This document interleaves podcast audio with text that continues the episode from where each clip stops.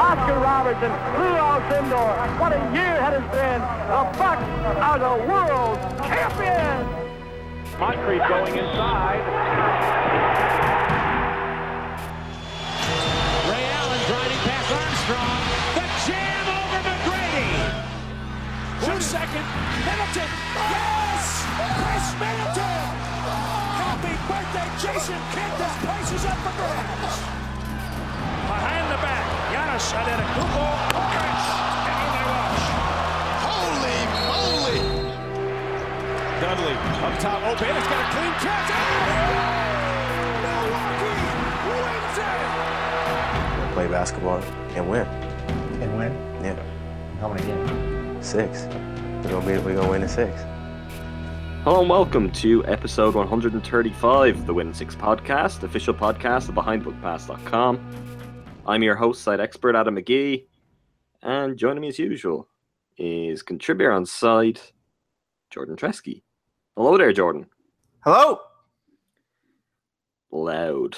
Um, we're we're back earlier than usual, as we promised. Been a lot of podcasts recently, and that's probably going to continue. Uh, but we're back earlier than usual on free agency eve, the most anticlimactic day of the year for Bucks fans in 2017. Make no mistake about it.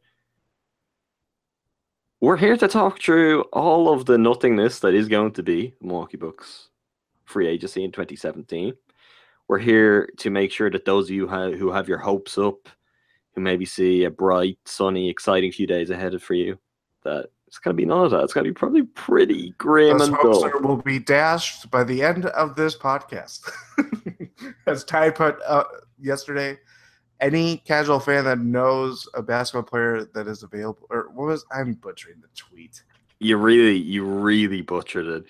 It was basically Bucks fans shouldn't expect, or casual Bucks fans shouldn't expect a team to sign anyone whose name they've heard before this summer.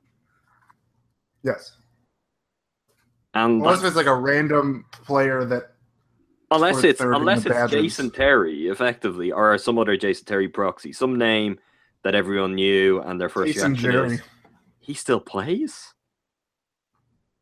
The only place to start off with this is Tony Snell because Tony Snell is the big domino to fall in free agency, not just the Bucks free agency, free agency overall. Not really, but Tony Snell is the big prize for the Bucks. Um, he is what they're here for. They have reportedly extended a qualifying offer to him. He is now a restricted free agent, and now it's all a matter of how much will Tony Snell cost. There have been various reports from a lot of different people talking about the Bucks feel confident to be back. Um, Jordan Schultz, kind of freelances a whole bunch of places, he tweeted today something along the lines of the Bucks feel they have to re-sign Tony Snell, which certainly set alarm bells ringing in my head. How are you feeling about Tony Snell's free agency now that we're almost here?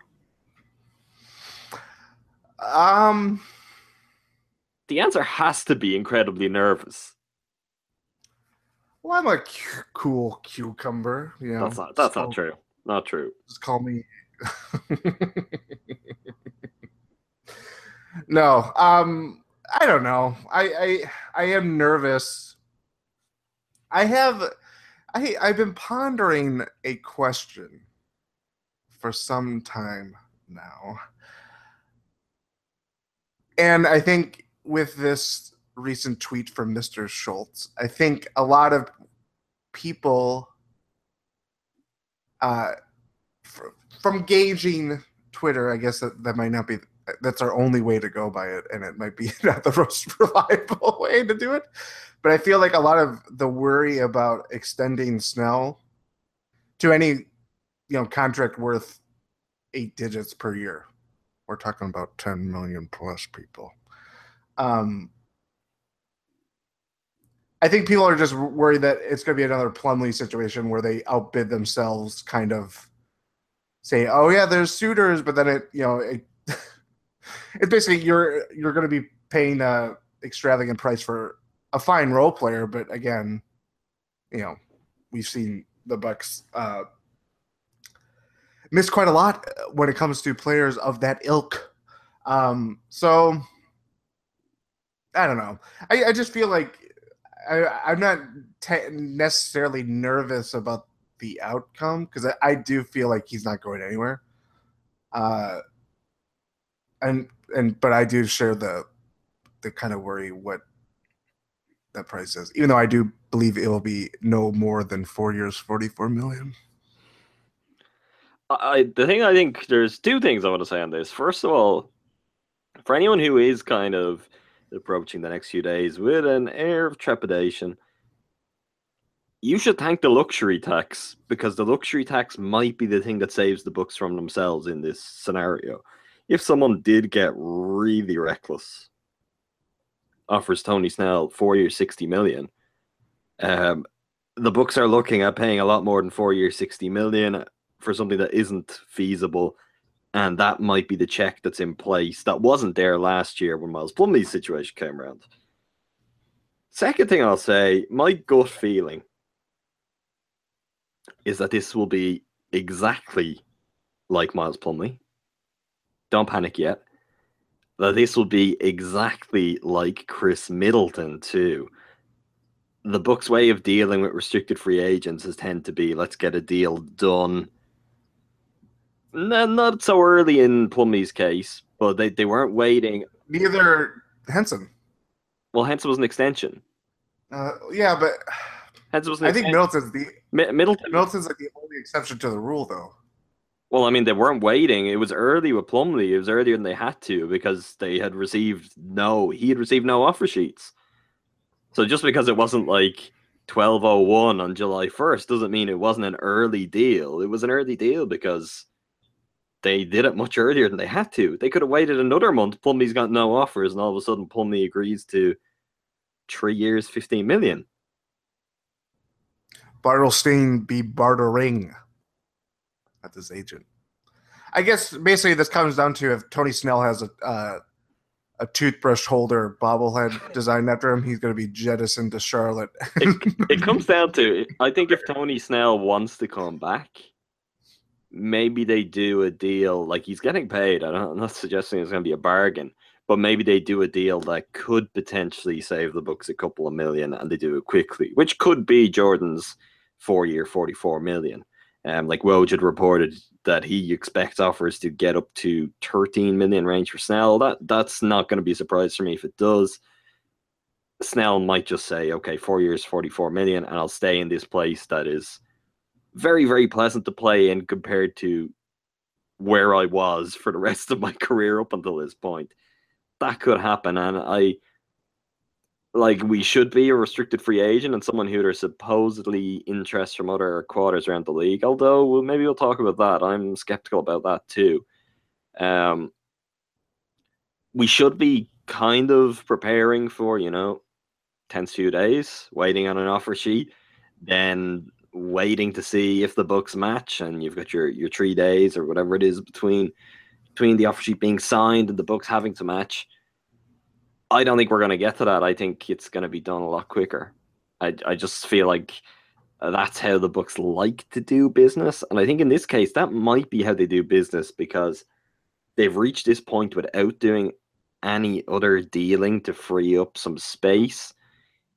If they want to explore any other options of doing anything else of note in free agency, I mean, they've left it pretty late now, so you're gonna have to tie up Tony Snell and then worry about the rest of it, which isn't easy because even like Jon Horst in radio interviews in recent days has been mentioning like they want cap flexibility is one of the things they want going forward. he mentioned three flexibilities. It was something like assets, as in like draft picks, cap, roster, and Bucks really only have maybe can really realistically at this point do one of them. Well, I know one of the quotes he talked about like he wanted kind of main kind of core talent, and he, he said he felt that was in place. He listed a there were quite a few things, as you say, but the one that absolutely wasn't there was roster or was cap flexibility. Mm. And like if he's still talking about that, maybe he's going to explore that, but I just don't know how that gets done. Uh, teams aren't looking to take on a terrible contract in the opening hours of free agency. They'll do that a month later if they don't get what they need, and you know that deal's still there. So the Bucks are in a tough place. Are you buying that there's real interest in Snell from elsewhere? Not saying that other teams won't think he's a good player, but that the price might already be scaring others off, and I'm not sure what teams really need Snell to the point they go out and pay for him. I think the Tim- Timberwolves would have been a logical fit for so many reasons. We've seen that Thibs loves just reconnecting with all his former Bulls, but that's not gonna be on their priority list now with Wiggins and Butler. Yeah, I think this is what is kind of the most interesting part of this free agency to me at least is that you see what happened last year and a lot of the contracts that were signed were frankly uh, abysmal. I mean we've gotten to the point where a year later some of these contracts aren't even tradable. And it's not even just with injury guys like you know chandler parsons. It's like these these co- some of these contracts are already sunk costs uh, like you could, we saw them sink by the day this season. Really, Well, And Mozgov, think- Mozgov, the Lakers had to bundle a second overall pick in D'Angelo Russell to move Mozgov's deal. exactly. And a lot of the, I mean, a lot of the team, everybody had cap space last summer. I mean, there was like over a billion dollar cap space in collectively. It's not the same this year, and I think a lot of the teams that do have a lot of cap space, like like Brooklyn, Sacramento, Denver, um, forgetting another team. Uh, Sixers. Sixers have cap space. Sixers, yeah. They're not on the timeline of it's just it's I don't know. It's such a weird I, I also think those teams, though, are they're more so than you would have seen in years past. Those teams with cap space realize that they have a lot to offer, and they're going to take bigger swings than you'd associate with kind of ground floor rebuilding teams in the past. Yeah, exactly. and they will maybe we will have more kind of superstar trades like we've had a lot of recently where teams are just looking to get off some of their older guys and these teams over here with cap space something promising building might say okay well if we get that proven guy put it with the young stuff maybe something good comes out of it i think there's more room for that unfortunately for the Bucks they're not really in either of those categories. They don't have the cap space. They don't have an older proven guy who you know even if his contract is something you want to get off rebuilding teams are going to be desperate to take him. I think that's that's part of the challenge. The Bucks would be better with a you know like a carmelo anthony.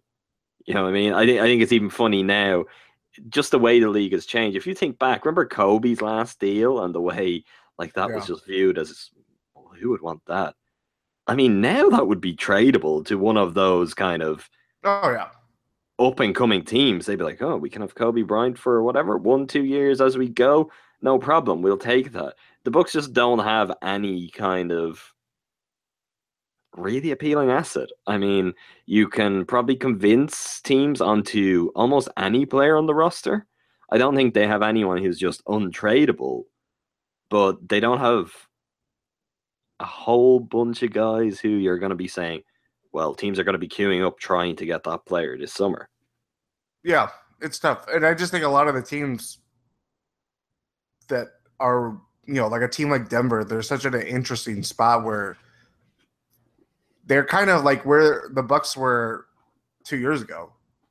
You know, knowing they, I guess, Yo, comparing Giannis then to Jokic now is you give. Well, I think the only more the, only part hand. of that the only part of that I dispute is that they have like infinite amount of players on rookie contracts still with lots of potential.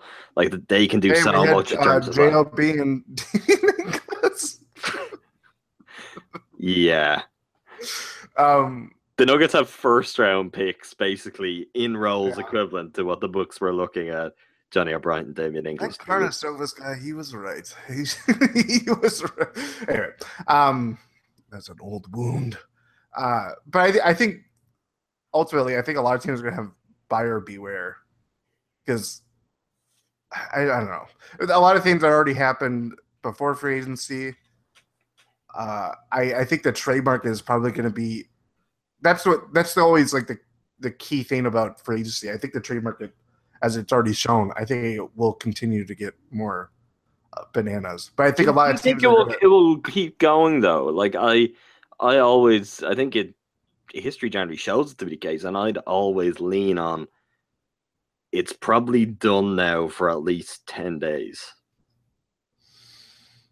Mm, I don't know. I mean, obviously, there's big chips that could fall. Paul George, most notably, um, and something like that, like we saw with the Chris Paul trade. Like it, all you need is one team and one big asset. Well, that sets off a flurry of smaller trades around the league, where everyone is all of a sudden looking to do something to get involved in something small that could lead to something bigger. And I mean, the Rockets are still just piling up these non-guaranteed contracts. Even today, uh, they're still looking for guys for that. Maybe something like that can spill over, but I'm inclined to think we're gonna quieten down a little bit.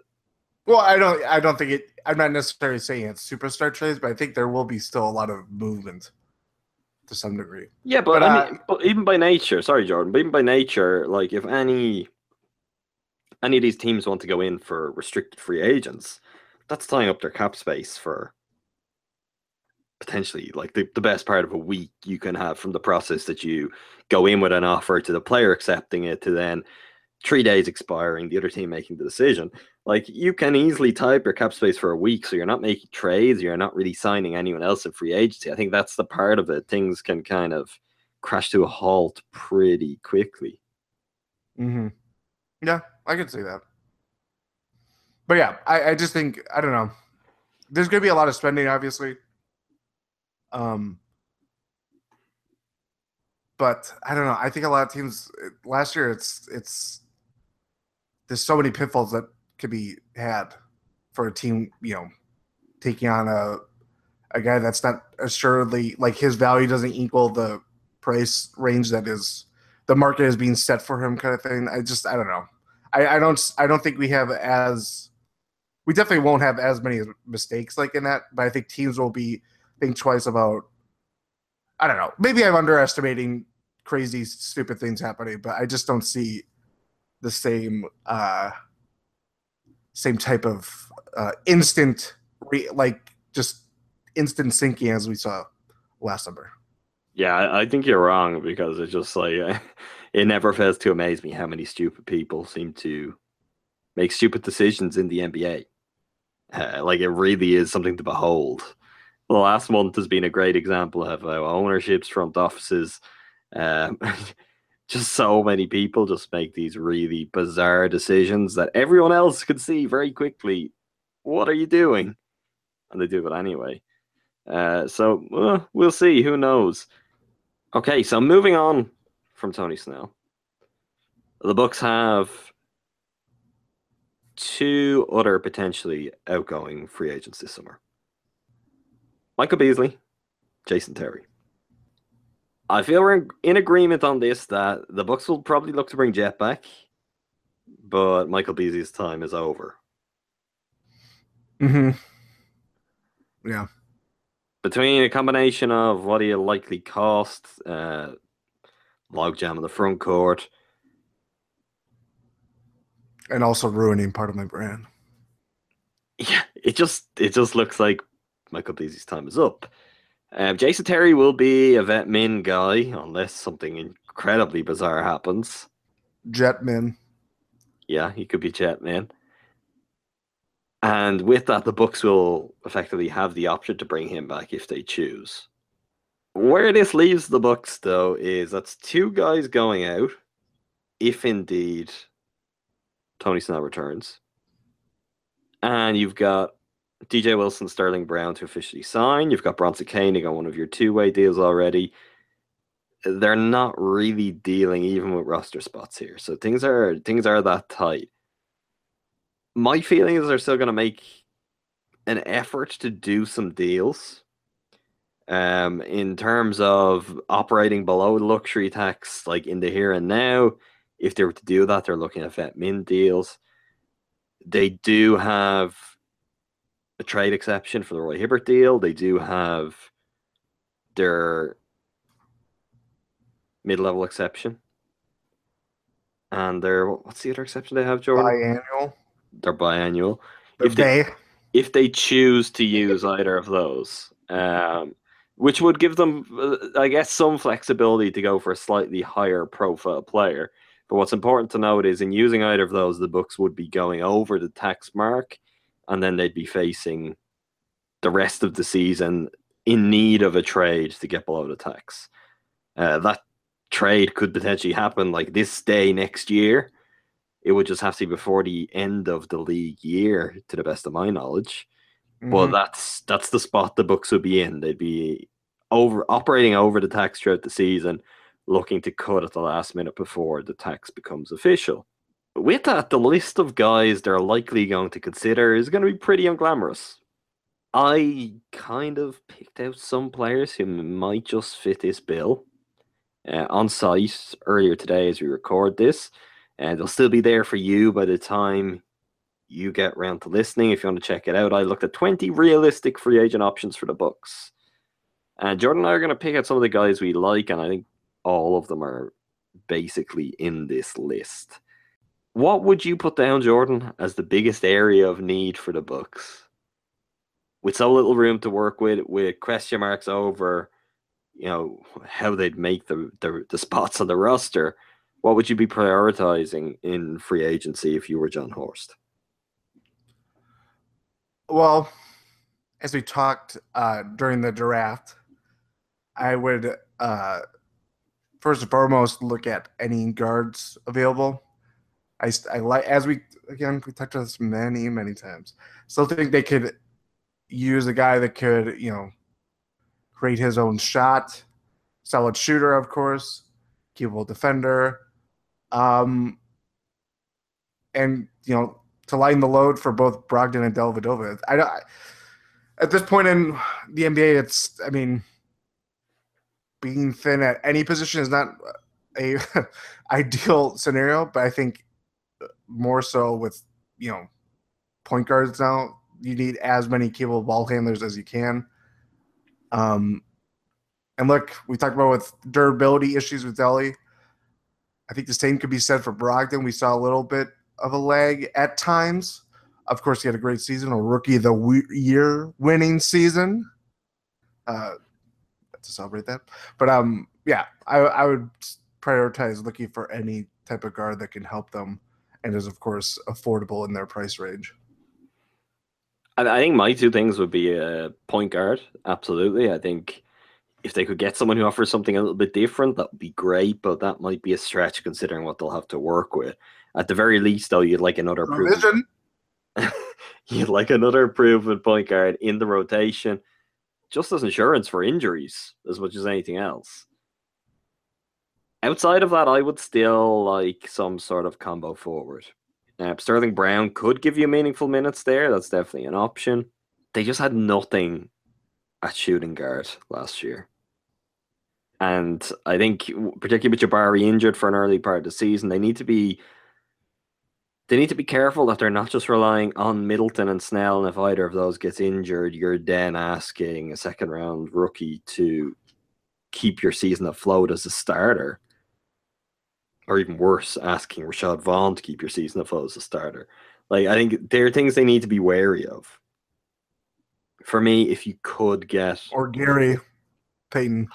Duh. if you could get one of each of those things, I think that would be perfect. But it would involve some decisions and moving some guys on and possibly trades where you're sending out more players and you're taking back.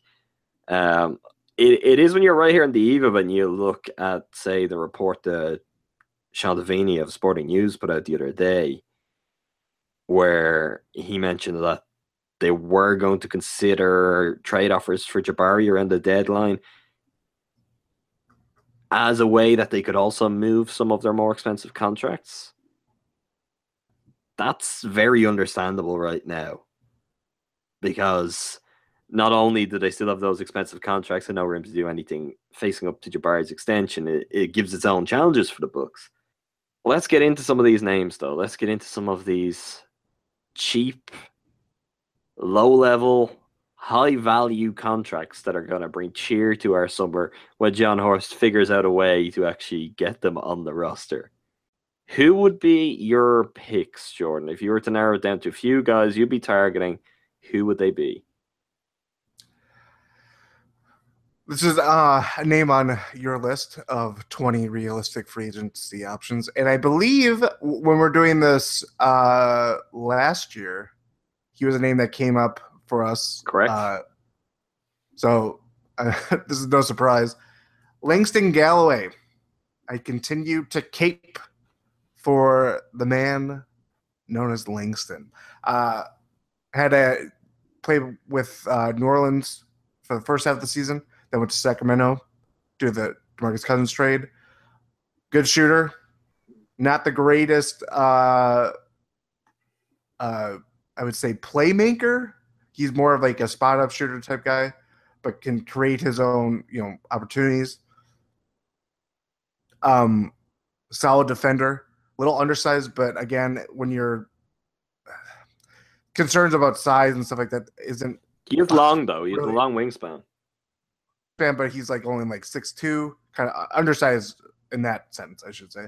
Um, but as I was saying, like it, it, stuff like that doesn't really matter to me, considering you know half the roster the Bucks have you know length on length basically, and they've already shown that a guy like Jason Terry, even as a, at, at his advanced age, if they know where to go, positioning is all that's key, really key, um, especially in within the Bucks defensive scheme. Anyway, just think he's kind of a guy. He turned out his player option um, a couple weeks ago. Uh, kind of a prudent move for him to make, considering his qualifying offer was higher than his his option. Surprisingly, um, Kings have between you know their shuffling of the backcourt. Basically, they're they're pretty stocked at shooting guard options. Um, so I don't think a return is in the cards for him to Sacramento. I think he's one of these guys that because of the cap explosion last year, his deal was really affordable, and he honestly could have probably made more than what he did last year. Basically, I think he's one of those guys that can is going to be, as you said before, dive in the rough type guys that kind of overlooked. That's where the Bucks can really come in and swipe a guy of his value, and he, he's pretty relatively young, despite being undrafted. He's still 25. There still can be a little untapped potential in some uh, you know, role playing capacity, I think it would suit the Bucks very well.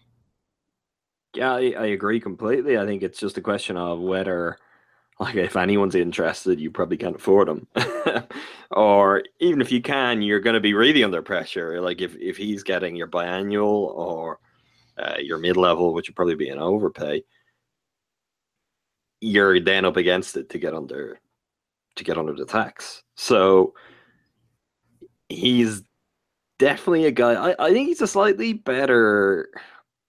I think the way I, I described him in that piece was he like he's not you put him as a good shooter, not a great playmaker. I'd argue he's not a great shooter, not a great playmaker.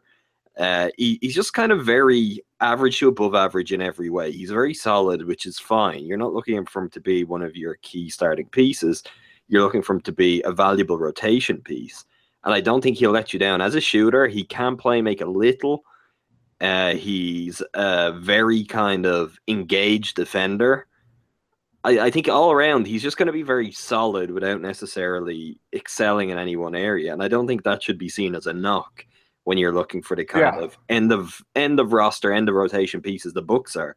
That's really ideal. Like again, I'm not just looking to take cheap shots at that other shooting guard on the roster, but like that's what the Bucks have been crying out for is just solid guys. You don't need them to do Yeah. anything, but you want your second unit to be able to stay together and to actually function really well. If if say Giannis is staggered with it, or Middleton or Jabari and he's healthy, that the other guys there are just competent enough that you can actually kick on with that group still.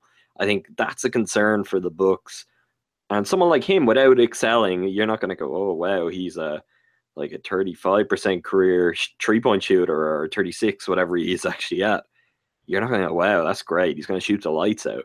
But he will actually make some trees. He will be able to make smart passes. He'll have some assists, and he'll defend pretty capably, whether it's at the one or the two.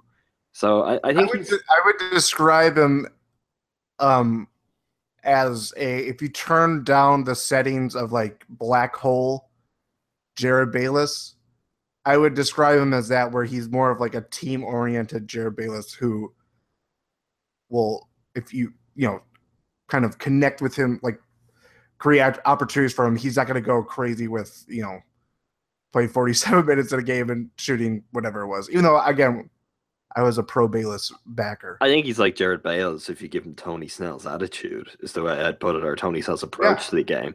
I, like I think Galloway's a better defender than Bayless, and he's not just going to go looking for that volume. But yeah, I, I see what you're saying. He can give you a bit of what Bayless did in terms of steadying the second unit at times, the starting group when Jerryd Bayless was in Milwaukee.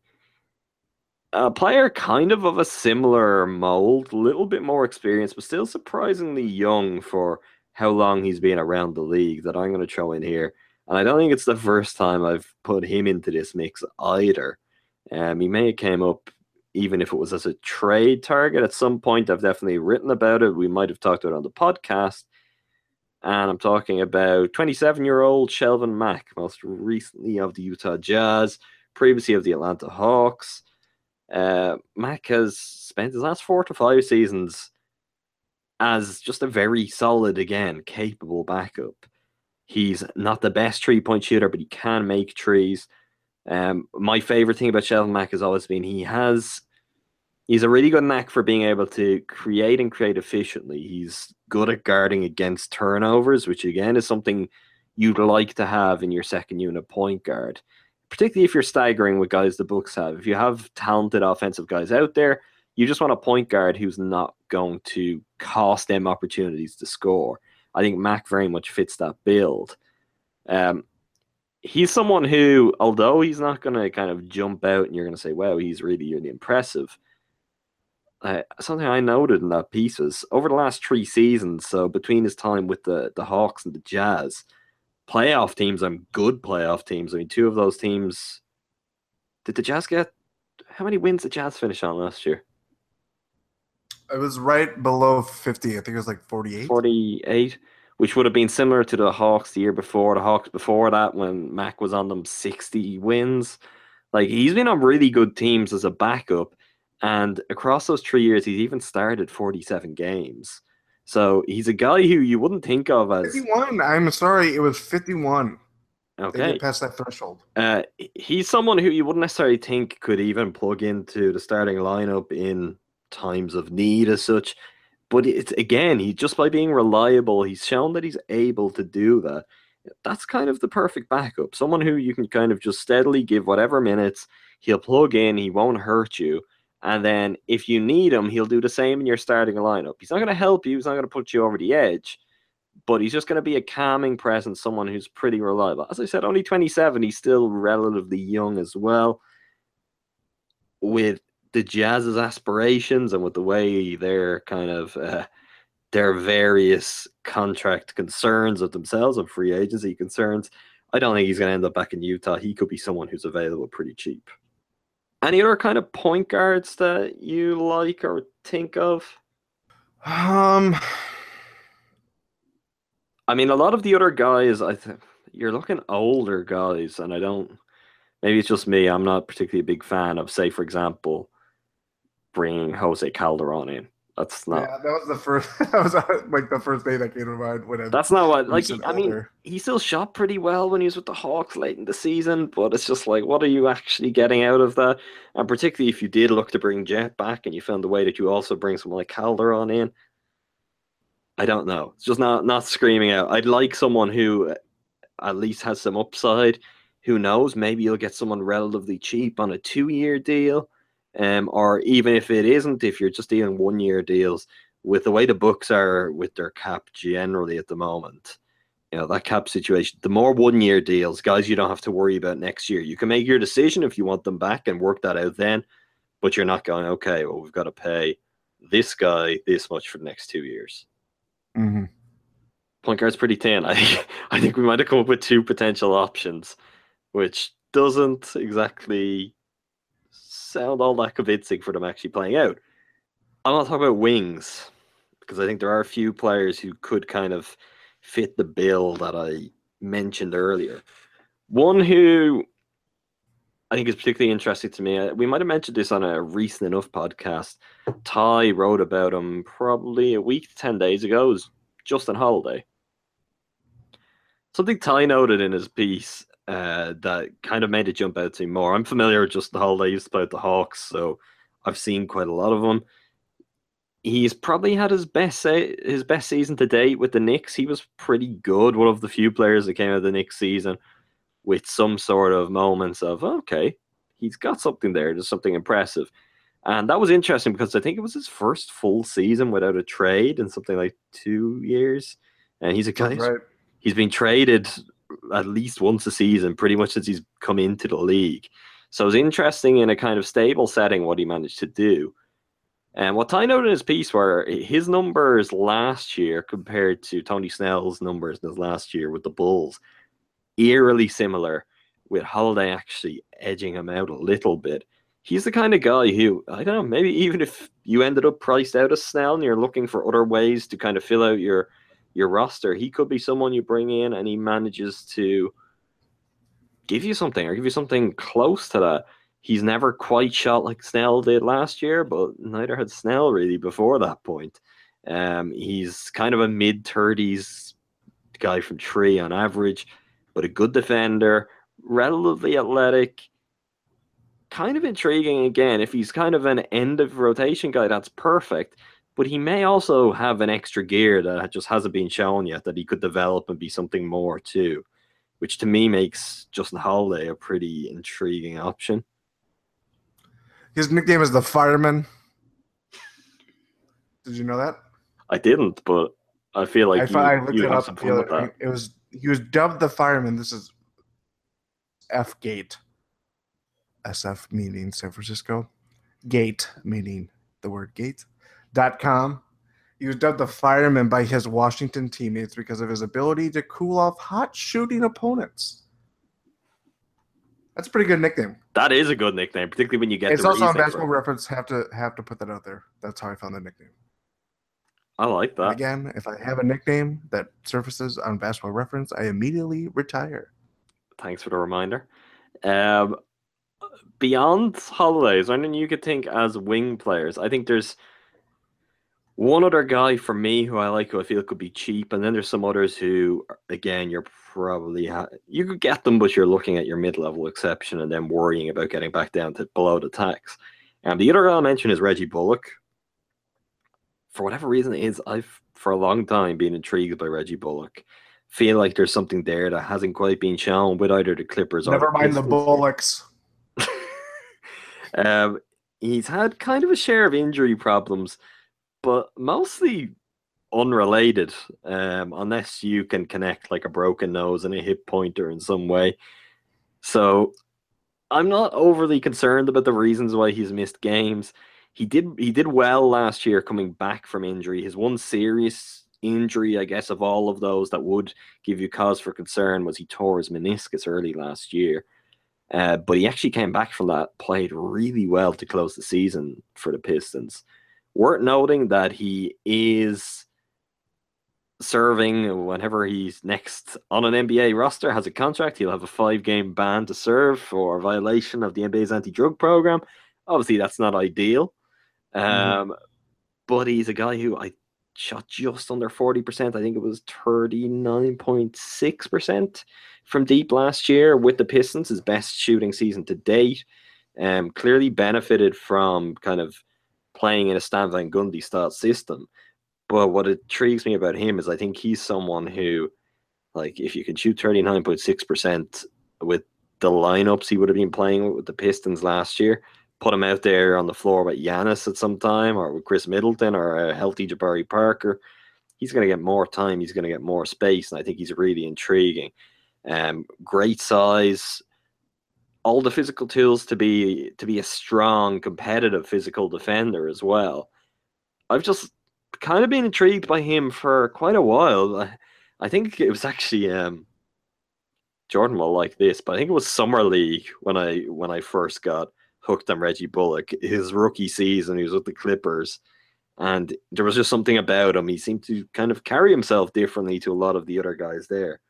I've been intrigued from that point on. I think he could be someone who, you know, 26 years old, still some potential to to mine out of him.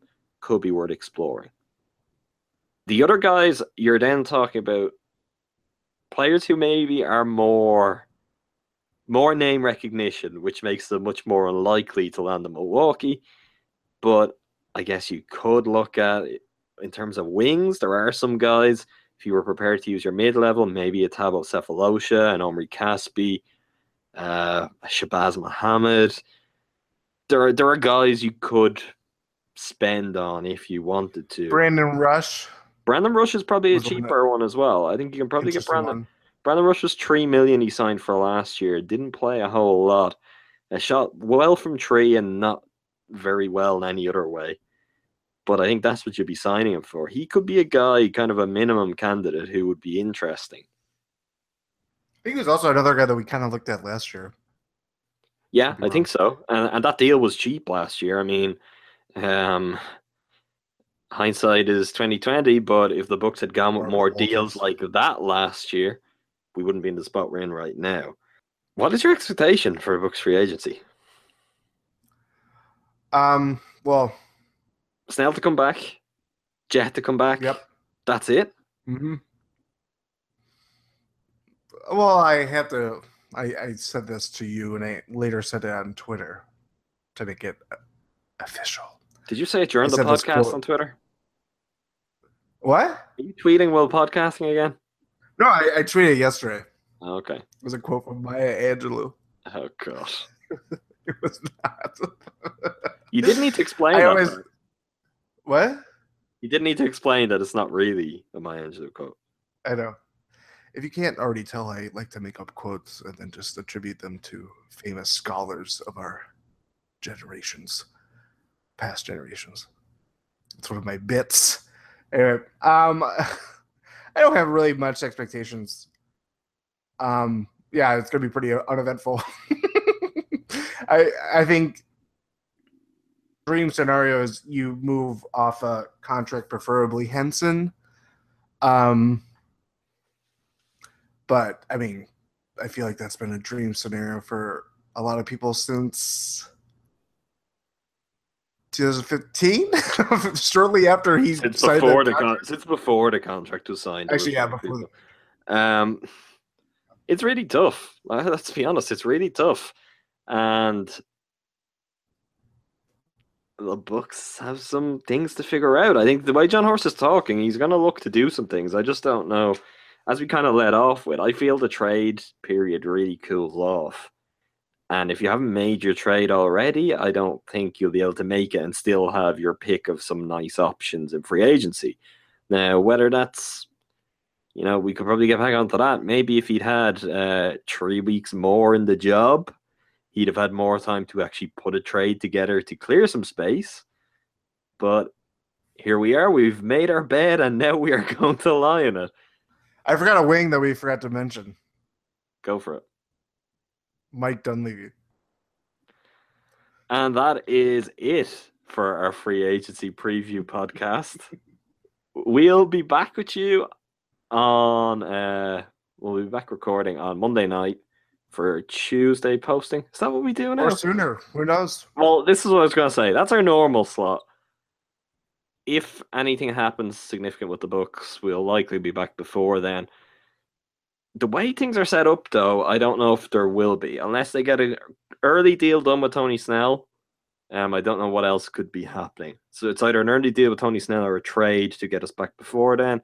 But who knows? We basically do this every day to every second day now. So anything is possible. In the meantime, you can subscribe to us on iTunes, follow us on SoundCloud, add us on Stitcher. You can follow us on Twitter at Behind the Bucks. We're generally pretty on top of tweeting and retweeting any news the moment it breaks. For more in depth coverage, make sure you're reading us at behindthebuckpass.com. You will see God knows how many articles from me there in the next few days. Jordan may even make an appearance with the If he can get his typewriter working, Jordan may even have a piece in on some sort of free agency event. Who knows? Either way, we'll be back to you very soon. Thank you very much for listening. Thank you, Jordan.